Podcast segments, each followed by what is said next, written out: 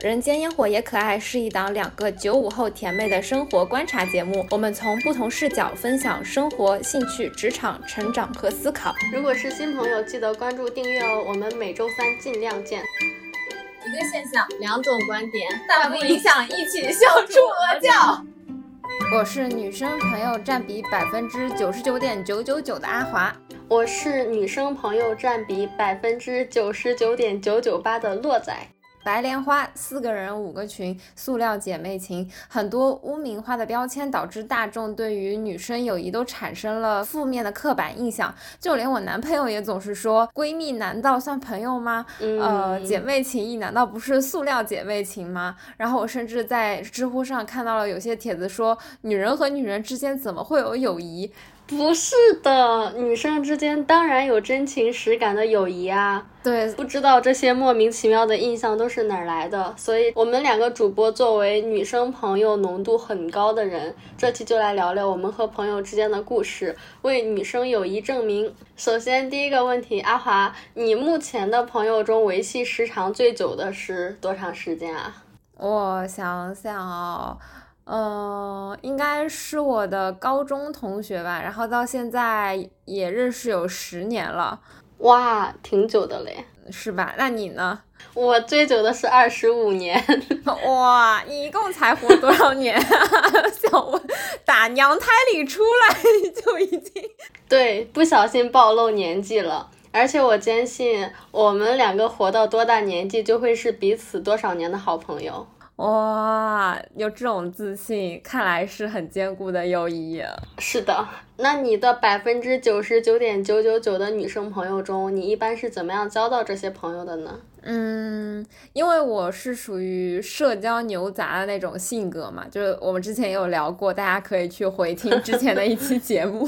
我就不会，通常不会主动去勾搭别人，或者说我对某个人感兴趣的话，我也不会主动上前说，哎，你叫什么名字啊？我叫阿华之类的，就不好意思。所以说我通常都是，嗯，通过某个活动啊，或者说大家一起完成小组作业啊，或者需要某个契机来结识。识一些比较聊得来的朋友，呃，有时候也会根据什么大家座位坐在一起呀，大家分在一个寝室啊，这种机缘巧合去成为朋友。那我跟你交朋友还比较像，都是一定要基于某个特定的环境或者是某个特定的事情，大家有共同的目的，不得不联系，所以最后成为了朋友嘛。但我有一个稍微不同的地方，就是。我交的一些好朋友里面，可能他刚好是某个小团体或者是某个集体里面比较活跃的这个人。这个人呢，他可能认识这个小团体里面的很多人，跟大家关系总体都还挺不错。嗯，然后我又跟这个人关系比较亲密的话，就可以借助他认识更多的人。一个小小的技巧吗？还是说我 无意之间发现了一个规律，还蛮好使的，大家可以试一下。是呢，我感觉还挺实用的，意外解锁了一个交朋友的好方法。哎，我突然想到，我交的朋友好像通常身高都不会很高，不知道是不是因为我自己交朋友的方式，比如说按照座位，就是大家身高都会嗯比较均衡啊，就决定了我的朋友通常不会特别高，也不会特别矮，基本都和我的身高持平。我之前有问过你，对于特别高跟特别矮的标准是什么吗？然后你就说高的话就是女生一七五以上，矮的话可能是呃一五几吧。但是绝大部分女生都是在一六几啊，所以我觉得你这个 好像也不太成立。对我只是结交到了大部分女生，对吧？毕竟特别高和特别矮也是少数。对，就落在给我理智的分析一通之后，我就发现 我这个特点也不算什么特点了。嗯，不过如果你非要总结这些奇奇怪怪的共同点的话，那我的朋友就是都很喜欢吃水果，这个算吗？我以前上学的时候，室友就很喜欢买一袋水果，然后大家坐在一起看综艺。那会儿跑男跟极限挑战都比较火嘛，大家就一边吃水果一边看综艺。然后后来，包括我读研呐、工作之后的同事，还有现在的室友，也都超级喜欢吃水果，不知道为什么。还挺神奇的。对，就在我们刚刚开始录制之前，洛仔还在 意犹未尽的吃水果，然后我跟他说，我从周一到现在一口水果都没吃过，然后洛仔就大为震惊。我觉得我已经吃了好几斤了，比我吃的饭都要多。我甚至现在开始用这个法则去倒推洛仔是否有潜力会和这个人成为朋友。我觉得当洛仔遇到一个很喜欢吃水果的妹子的时候，我就会觉得哇，洛仔要交新朋友了呢。刚刚是在开玩笑啊，都是找一些很浅薄的相似点。对，嗯，现在想问一下阿华，你的朋友多吗？然后这些女生都是很相似的人吗？嗯，我觉得我的朋友圈还挺小的吧，而且也相对稳定。相似的话，我觉得，呃，可以定义一下具体相似在哪里吧。我会觉得我和我的朋友之间，可能在背景啊、个人经历呀，都会是比较相似的。我感觉这可能也是决定了大家的，嗯，价值观、人生观比较相似吧。就由此可见，不仅找。找对象要找三观一致，找朋友也找三观一致，就是三观一致真的很重要。但是我们各自在一些具体的性格啊、兴趣爱好啊，还是有所区分的。整体秉持着一个求同存异的原则吧。那你的朋友都是和你很像的人吗？就，我们也是性格跟爱好都不太相同，可能性格方面有很外向的，也有内向的。然后爱好的话，有人喜欢一些比较跳脱、比较。激烈的爱好，然后有人喜欢安静嘛？嗯嗯，这个倒无所谓。但是我发现我们为人处事嘛，然后有一个比较共同的特点，就是大家比较包容、随和且情绪稳定，这是我所有朋友中兼具的一个共同点。为人处事包容、随和、情绪稳定，具体会体现在哪里呢？我举一个案例吧。就大家经常会说，考验两个人一对情侣适不适合在一起，就让他们去旅行，这样能看出来很多问题吗？我发现跟朋友在一起也是这个样子的。嗯。我印象很深的有一次跟朋友一起出去玩，是当时我们临时决定要出去玩嘛，然后大家也比较一拍即合。但是在我们决定之后，我突然想起来，我第二天那个时间点要做一个笔试，然后我朋友就说没事没事，只管嗯你只管笔试，我们也只管去玩。所以我们直接出发，冲到了那个目的地之后，我就在酒店里面开始笔试，然后我朋友就在旁边睡觉休息等我。其实那个时候天气非常好。拍照是最最好看的时候，但是因为我要笔试嘛，他们就没办法，只能陪着我。等到我笔试完之后，天已经阴了，然后我们到了目的地之后，拍照也并不好看。哇，你知道这对于喜喜欢拍照人来说，这是多大的牺牲吗？对，然后后来我们晚上又吃饭啊，干嘛的？结果另外一个朋友又临时有事，我我们又等了他很久才吃上饭嘛。而且当时点饭的过程中也很随意，就是也不会一直打电话费劲巴拉的想你吃什么，我们就是随便点，谁想到点什么就点什么，大家都比较随意。又等了他很久很久，他才处理完他的事儿回来跟我们一起去吃。到了第二天我们要去那个地方玩的时候，又下了好大的雨，然后我们就淋了一身的雨。回到车上的时候，我们的车子又启动不了了，然后大家就，你这是历险记吧？对，大家就一直开始在网上搜各种办法啊，然后打电话呀，就想办法解决这个问题嘛。然后解决完，车子终于启动，解决完问题之后，我们就回去，然后发现附近的那个高架好像有什么问题，我们就在原地打转，转了好久。就是那两天的行程，因为我们是临时定的嘛，天气又不好，又。整个就是各种突发状况组成的，可是我们大家都比较情绪稳定且随和吧，就遇到什么问题，我们都第一反应是去解决问题，而不是去发泄情绪，而且。嗯，也没有人抱怨说，哎呀，我们这一趟一点都不值得，一点都不划算，完全没有。我们每个人秉承的原则就是，重要的不是去哪里玩，玩什么，而是跟什么样的人一起。所以说，我们整个过程虽然说充满了问题，但是我们还是很开心。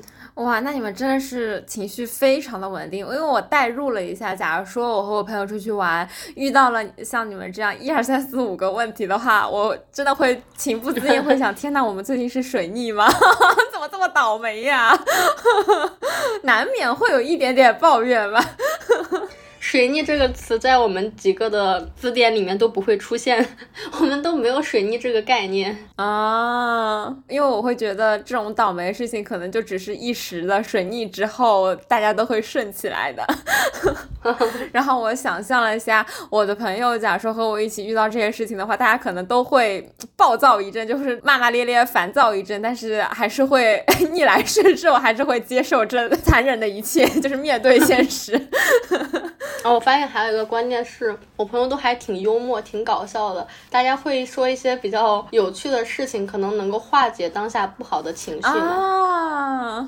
有一句话叫做什么？笑是生活的麻药。遇到一些棘手的事情的时候，大家比较有趣或者开个玩笑之后，你就能苦中作乐就过去了。嗯，哎，我觉得这可能还确实是就是我们俩朋友圈一个比较大的差异。就是我感觉我的朋友好像都不是那种比较会搞笑幽默的人，就是我们的快乐都是源于什么吃同一个瓜呀、骂同一个渣男啊这种快乐。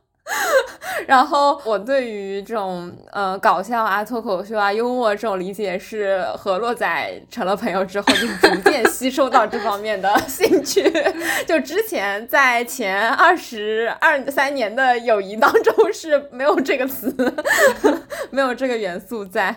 那洛仔，你觉得你身边这群朋友当中有没有什么对你影响很大呀？然后呃，让你很感谢的呃是什么样的朋友？就比如说你会发自内心的感叹，哇，我好庆幸认识了谁谁谁这种级别的朋友有吗？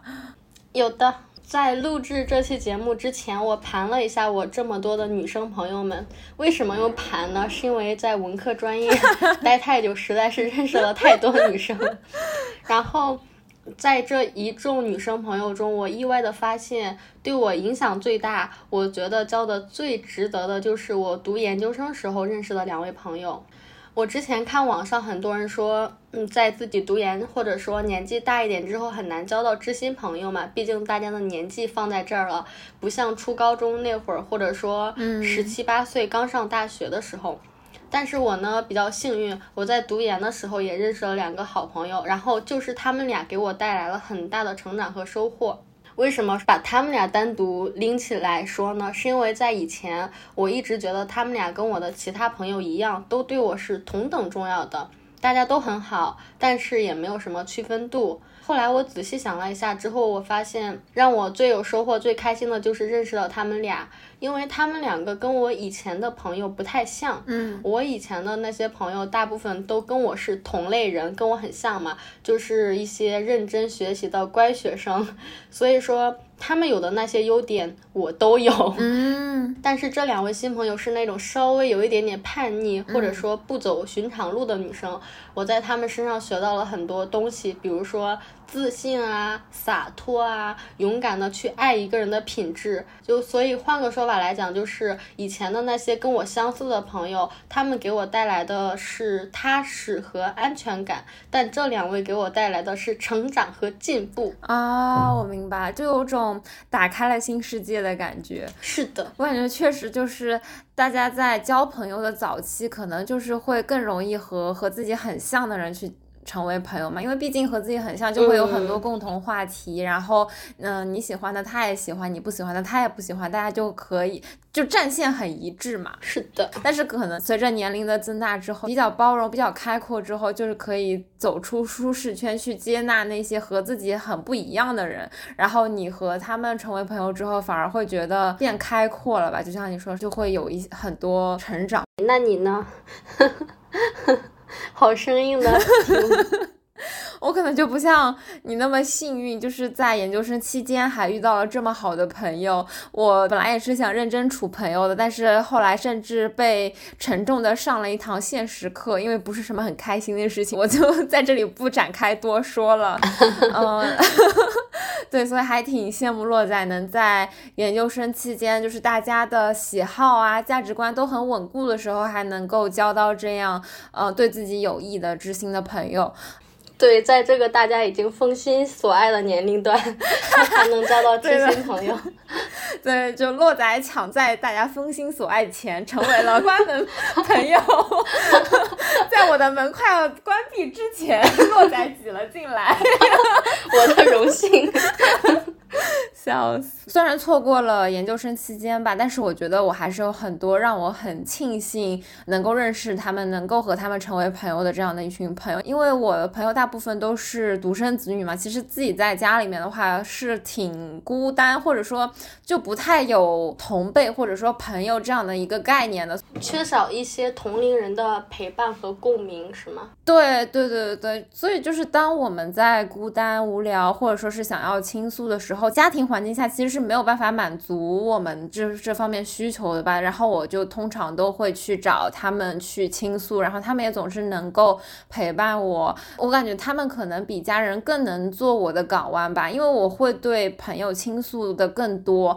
我觉得他们了解我的应该会比我父母 了解的更多 啊。我觉得你刚刚说的那句好感人呢，说可能朋友比家人更能做我的港湾。对，我觉得对于很多嗯跟家人关系没有那么亲密的朋友来讲，应该很有共鸣。是的，朋友对我们来讲，甚至是比家人更有安全感、更重要的存在。没错，是的。然后，呃，我这里插个题外话，就是之前他们经常说什么父母很了解子女吧，或者说父母每次都一直都在努力的去了解子女。我并不是很赞同这个这个点，也不是说他们不了解我，或者说我不是很想让父母很了解我。我不知道为什么，就是一种并不想让父母完全掌握我的信息，但是我的一些呃伤心啊、难过啊，或者说是。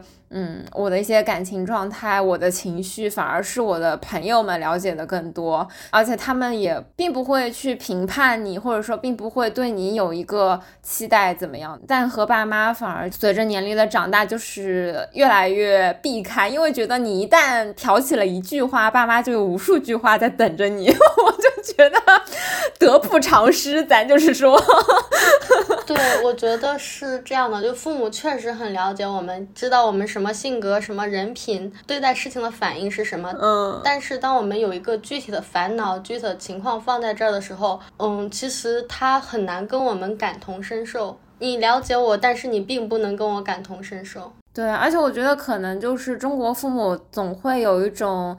嗯，要教导你，或者说这是一种想要教你做什么，反正就是因为觉得自己是爸妈之后，他会觉得我有义务，或者说我有责任，我的阅历比你多，我肯定是要教你的，你不能走弯路啊。所以他的那些视角都会非常的呃俯视吧，就不会像朋友一样，他可能就是在跟你商量，因为他也不确定他给你的建议就是完全正确，因为大家都是在探索，大家都是在现在这个世界就是摸着石头过河，就是有一种占有的感。感觉不像爸妈就会觉得啊，我是过来人，我我比你懂这个世界，但是其实这个世界已经和他们当时的情况不一样了。嗯，他他们好像也并不是很愿意承认他们不了解现在的世界，就是会觉得我是过来人啊，呃，有什么不一样的？就是现在和以前不就这些事儿吗？但是就是不一样啊。对，哪儿不一样？我说不出来，但就是不一样。对，对，那肯定不一样。嗯，扯回来，就比如说，我现在这群朋友，就和他们会产生这种互相陪伴的关系吧。就尤其他们在知道我在做播客之后，就是一个 百分百的支持给到，对吧？给我们提供素材呀，帮我们捧场宣传呐，就甚至还来做我们的嘉宾啊，对不对？就然后大家发现，哦，我们的嘉宾原来都是托。对，反正就是特别感谢他们，就可能都是很无心或者说很随便的一句话，就你们可以做做这个选题呀，我还挺感兴趣的。就是在他们的眼中，可能就是随便一句话，但是我在我看来就会觉得哇，我的朋友们真的很关心我的这些破事业，小破事业。对对，那看来你的朋友都是你的小破事业粉。对比之下，我的朋友好像就只是我的心灵驿站，他们甚至都不知道我们的播客名字叫什么。我现在瞬间觉得我的朋友也没那么好了。安利起来好吗？就按 头安利好吗？把他们的手机抢过来，先关注他们。不知道也没关系了，好吗？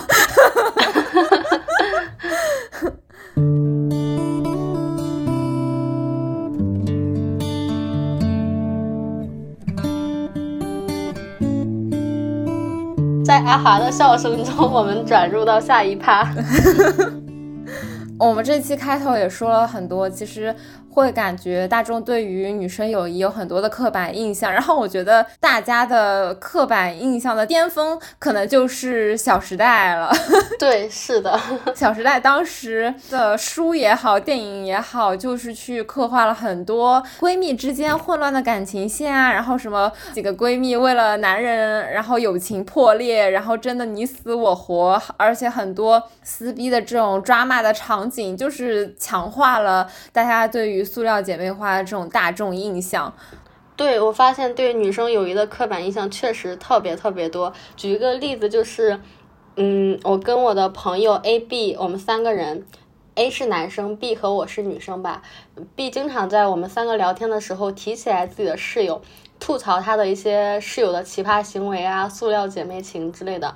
然后我在我们三个聊天的时候，很少很少会提我的室友。我后来才知道，A 这个男生他一直是以为我跟我的室友关系很糟糕，所以我才不去提我的室友。我知道他的推断之后，非常非常的无语。我之所以不提，是因为我跟我室友的关系很好。我总不能在 B 说自己多么惨的时候，我在旁边加一句：“哎哎，我的室友很好。”这样也很奇怪吧？就觉得这个人也太没眼力劲儿了。呃，是啊，我就感觉他们就是认为好像女生关系都不好，他们好像已经默认了女生友谊就那么回事儿。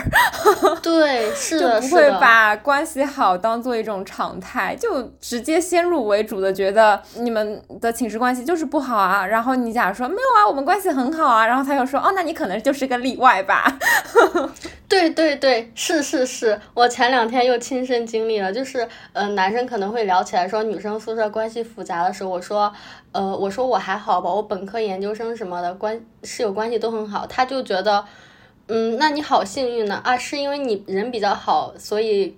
室友关系才好吧？他们就会把我这个事情当成我是幸运，我是例外，并不会坦然的接受这个事实，对吧？对吧？就是都已经，嗯，女生都直接发声了，就是说我们不是这样的，哎，他们还不信，哎，他们还觉得只是少数而已，那这这个观点不就掰不过来了？真的是气死个人，嗯。不过我有试图想过，为什么大家会有这样的刻板印象？就一方面可能影视剧里面会加深大家的刻板印象嘛。其实还有一个老生常谈的道理，就是叫做好事不出门，坏事传千里。其实大家愿意在网上发出来的都是一些糟心事儿，或者是我的那个 B 的女生朋友，因为室友很烦人，所以她就不吐不快，然后他们表达出来了，就被大家看到了。但假如说我跟我的嗯女生室友，我跟我的朋友关系还不错的话，我应该也不会每天在网上发小作文说我们的闺蜜情吧。所以就觉得，即便是我发了，可能别人又不信，就觉得哎呀，你的这个内容太假了，太虚假了。所以说。可能男生的这种理解就把我的路给堵死了。首先，你会优先去看那些负面的、不好的内容，嗯，然后等到我说出了正面的案例的时候，你又不信，那怎么都是你的理呗？对，而且男生可能还会说，你看网上哪有男生写写一些什么关系不好的一些？然后我又想说，因为女生本来就比较善于或者说比较喜欢去分享一些自己的情绪啊，然后男生不说，难道还怪我们吗？就是好奇怪呀。嗯，还有一个刻板印象是说，女生之间经常会暗自较劲儿，甚至可以上升到嫉妒的程度，会这样吗？嗯，我看到这个问题的时候，我其实迟疑了一下，因为我之前看了一部我还挺喜欢的书，叫《那不勒斯四部曲》，我就觉得这部书是我看到现在，虽然看的书不多啊，就是看到现在，我觉得是把女性友谊刻画的。嗯，最深入、最细腻的一本书吧，就是它主要讲了主人公和他的朋友从童年到青春期，到青年到壮年，再到老年，就相当于是一个跨越一生的这个友谊关系，呃，持续了六十多年。洛仔，你加油！我觉得你离他已经近了。我只剩三十五年了，努力。笑死。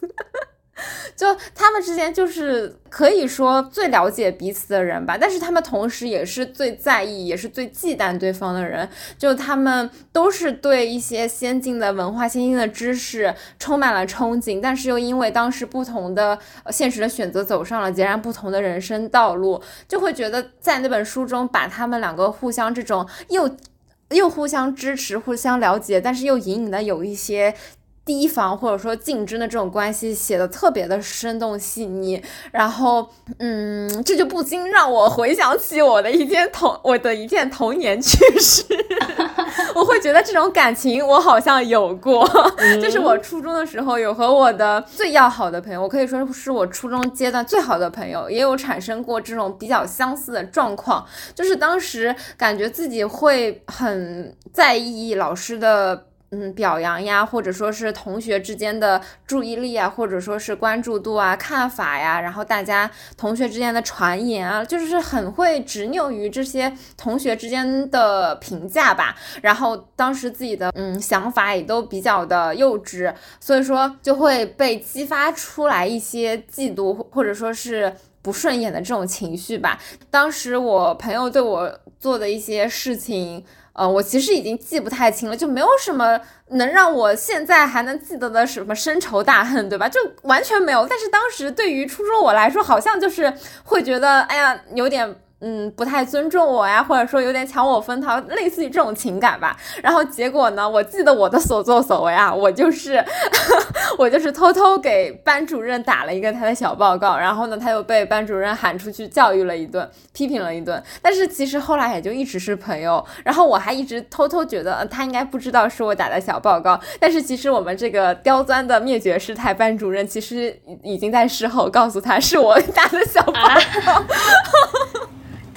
对，对对对，就是会比较闹剧吧，但是但但是他也没有去在意这件事情，就说明，嗯，他还是拿我当朋友吧，我 我是这么觉得，他不会从此以后已经把我拉黑了吧？对，就就感觉。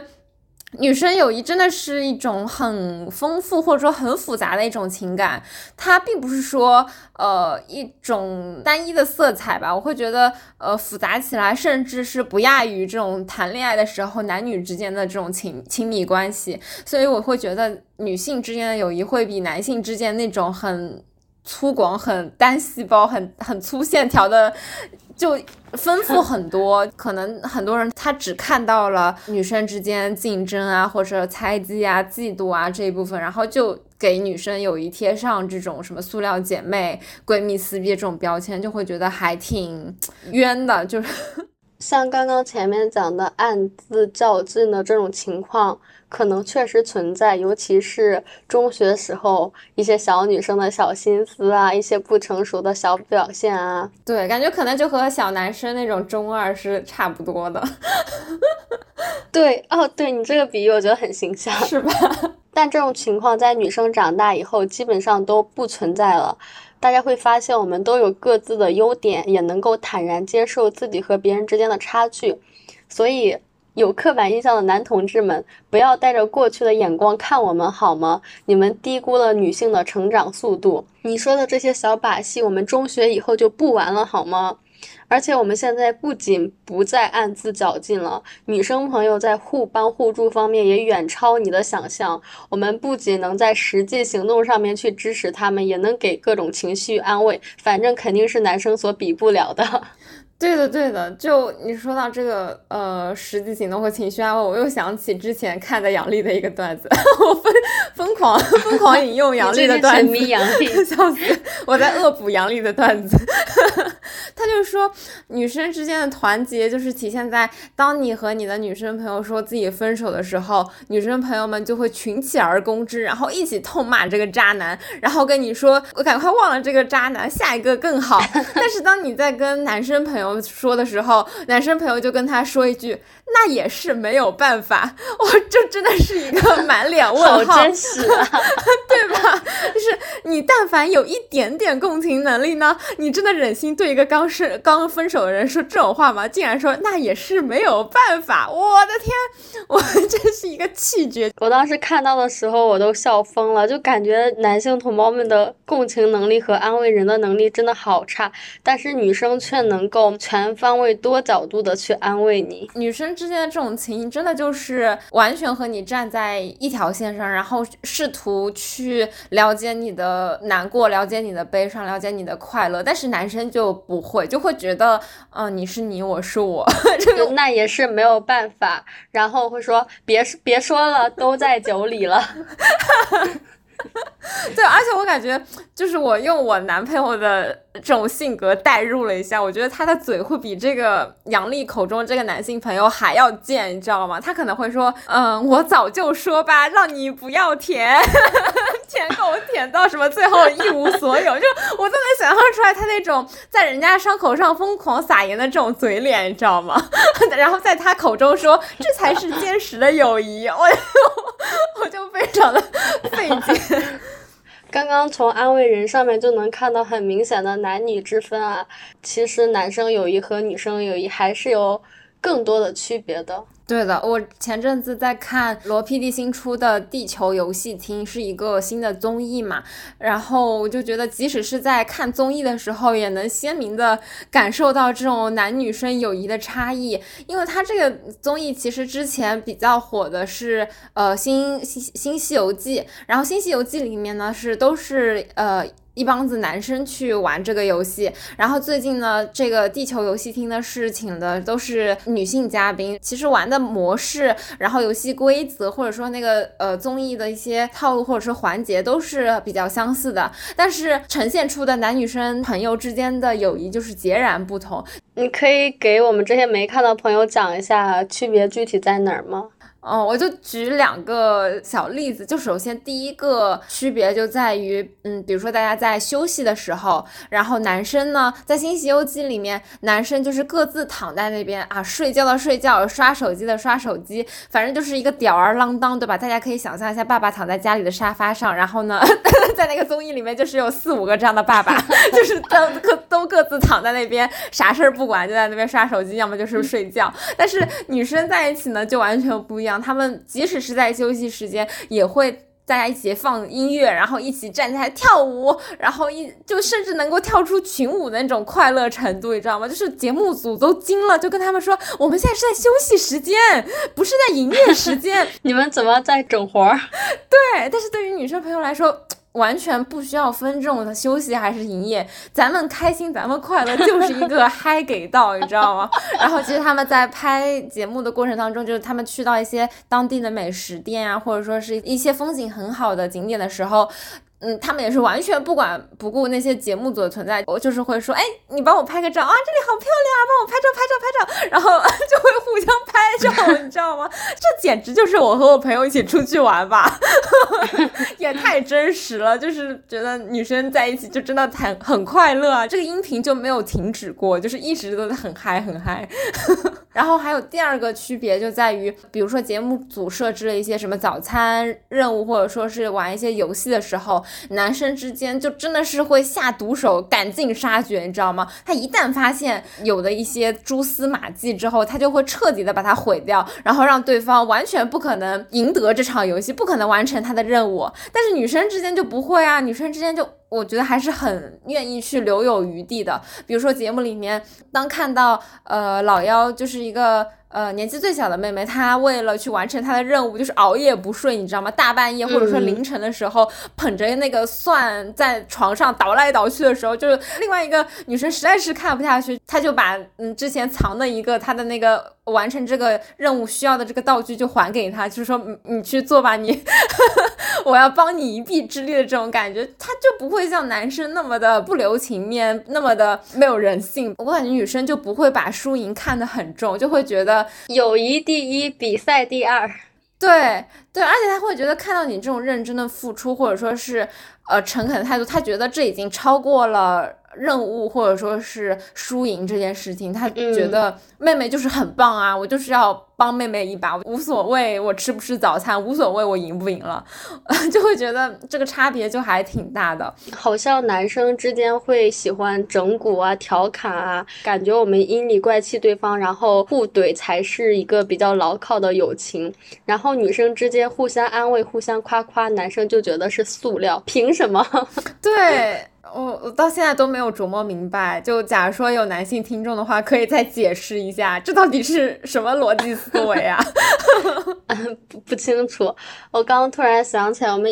以前同学聚会的时候，男生女生都有嘛。然后结束的时候，女生之间就会抱抱，然后男生的话就可能是一个假装抱抱，然后另外一个就会把他踹走。他们会不会觉得我们这些想要抱抱的女生又是在塑料，又是在虚假？不懂，我就他们为什么就觉得大家互相鼓励、互相夸夸不是真友情呢？不懂，真的不懂。希望理解的听众可以在评论区解释一下，对不对？就是解开我和洛仔这个迷惑。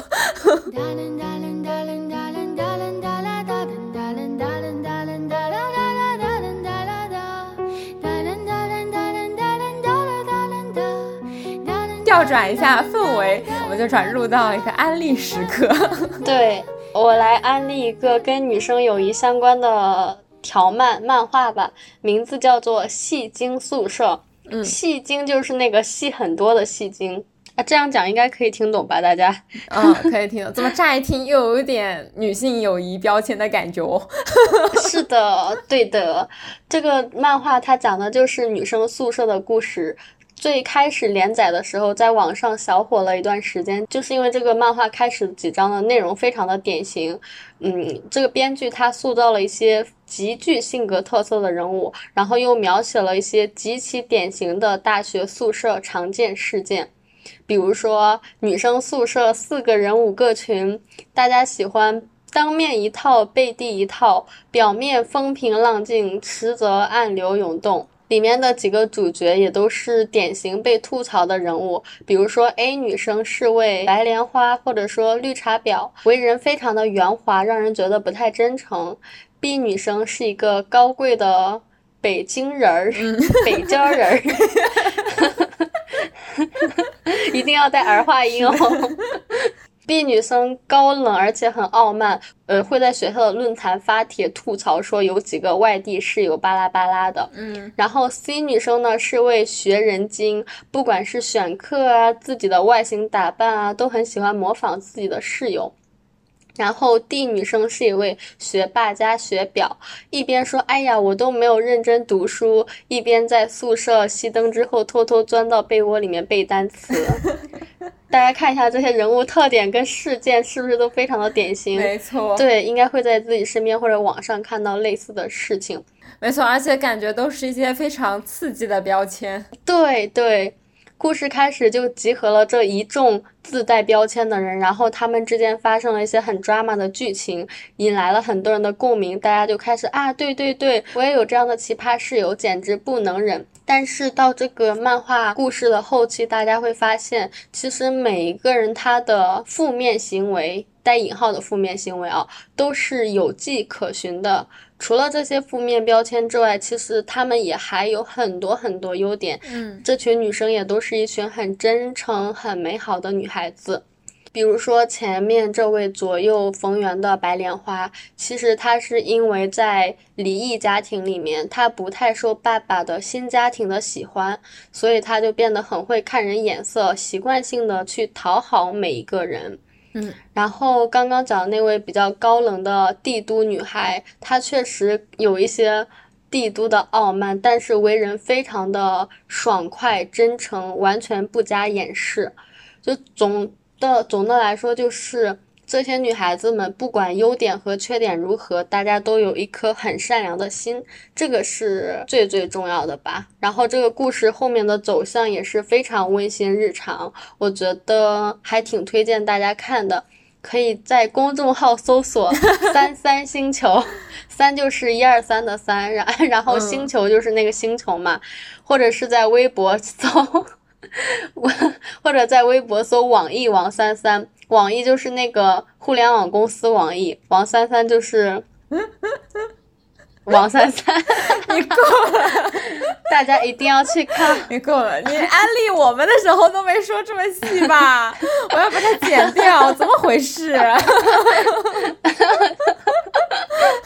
反正大家一定要去看这个漫画，我不允许有人没有看过它。对，我记得呃这好像是我们大学的时候火的吧？然后啊，你也看过吗？对我当时我看到它前面这些呃标签、这些人物设定，然后我就觉得就是好抓嘛。然后因为我没有继续看下去，所以我对它的认知可能会有点偏负面。我会觉得它好像去通过夸大了一些呃女生的这种抓嘛，然后去吸引大家的一些关注度，或者说去制造一些话题。但是你说了后面的故事之后，哦，我才知道原来这些人物他的呃形象并不止于是那些标签嘛，都还是有它的正面性和负面性的。所以觉得对，呃，如果有像我一样之前只看到标签就止步的同学，可以去把后面的补齐。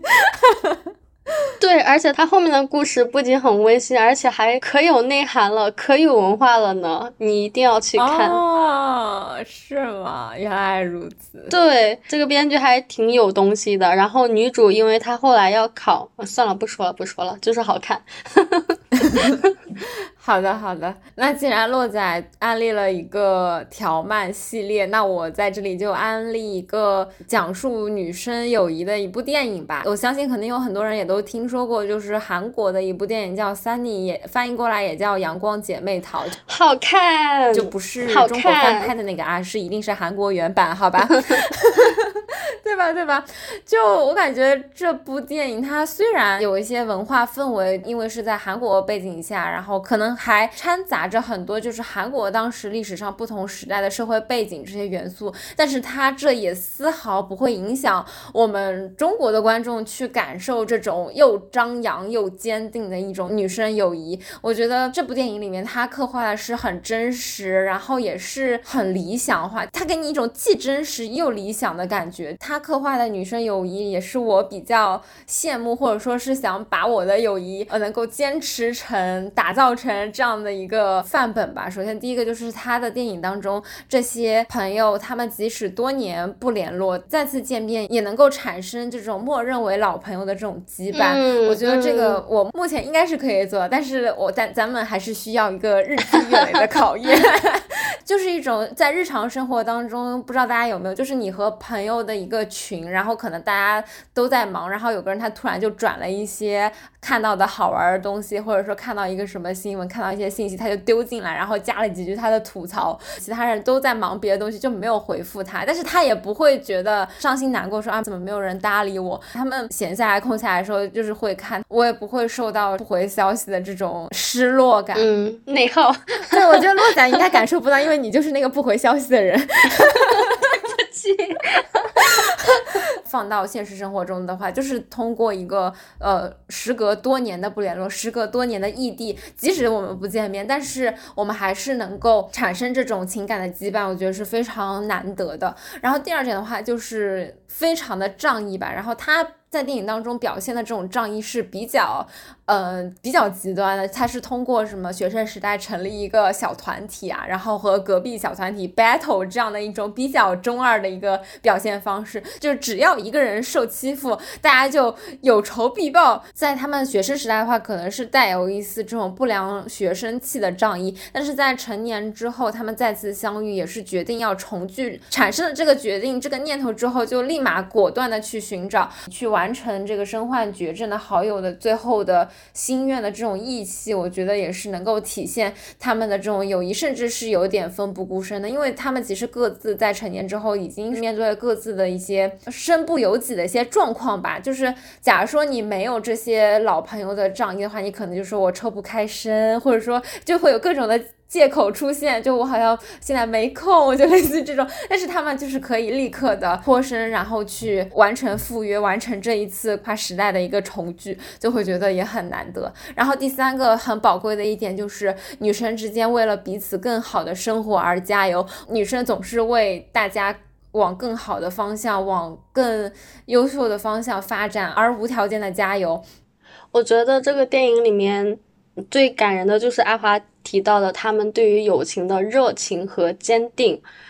嗯，热情这儿，我觉得可能随着大家年龄比较大，确实身不由己，很难保持很强烈的热情。但是我们能做的就是稍微坚定一点点吧。呃，比如说朋友需要帮助的时候，不管线上还是线下，自己都要多花一点时间去坚定的去。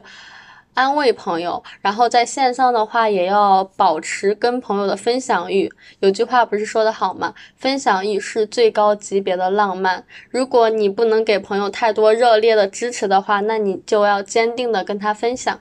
京剧又出现了，京剧频出。我们现在也是 京剧频出的频道呢。一方面，像我刚刚说的，在线上保持联系，然后。在线下的话，因为有一些朋友，大家是就可能学习跟工作的变动会在不同的城市嘛。其实这个时候，假如说你们要约见面的话，就一定要立刻行动。只要大家的时间能凑得上，我们就一定要见面，就不要说什么下次再说下，因为下次的下次的就没机会了。对对对，就是我之前一开始还会觉得。呃，咱们就是来日方长嘛，对不对？就是时间还多，我们有的是机会。呃，但是现在呢，就是一个计划赶不上变化，对吧？大环境这么的不确定，咱就是集齐绿马，咱就见面，就是一个刻不容缓。我觉得你这个是今天的金句，我觉得这个可以作为结局，集齐绿马就见面吧。见面吧，就现在！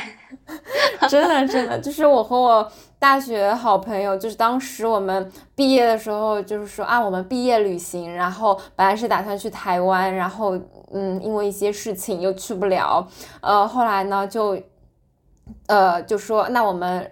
毕业一年之后一起回学校，然后啊学校封了，然后呢啊又我封了啊，然后然后又他封了，然后嗯就没有停下来过呀。然后后来就我们当时有有约定一个非常搞笑的，又也点也带点中二的这种时代之约，因为我们那个时候就是 大学里面一起去看那个呃神奇动物在哪里这个系列，然后我们就说嗯等他出。三的时候，还是等他出下一部的时候，我们一定还要一起看好。当初立了这个 flag，然后今年它不是上映了吗？上映的时候，上海封着啊，深圳封着。然后呃，深圳解了之后，呃，我在深圳的那个同学他就自己去看了，看了之后就会觉得这部电影本身好看与否已经不重要了，就是内心的惆怅已经 多于这个 这个电影本身了。对，本来说约好今年就一定要见面嘛，就是这个。flag 立下了，我们不一起看电影，我们也要一起见一面。呃，结果本来说是十一一起去呃出去玩嘛，然后这也七零八落的啊，四个人就也凑不齐，就是保二争就老二争三，对对对对，就啊真的就好难呀，所以大家就千万不要再来日方长了，好吧？现在大环境不允许，就把这个词语删掉，把它忘记，这个词不配存活在二零二零年之后，好吧？对我们现在的准则是见面吧，就现在，集齐绿码就出发。是的，没错。那我们这期就聊到这里，大家拜拜，我们下期再见，拜拜。欢迎大家在各大平台订阅《人间烟火也可爱》。如果喜欢这期节目的话，就点击爱心标记为喜欢的单集，这对我们非常非常非常重要，也非常非常谢谢你们。对，一定要点喜欢哦。有任何建议或者选题，欢迎投稿给我们，可以添加微信可爱 FM 幺幺幺七，或者发送至邮箱人间烟火也可爱的首字母小写幺幺幺七 at 幺二六点 com。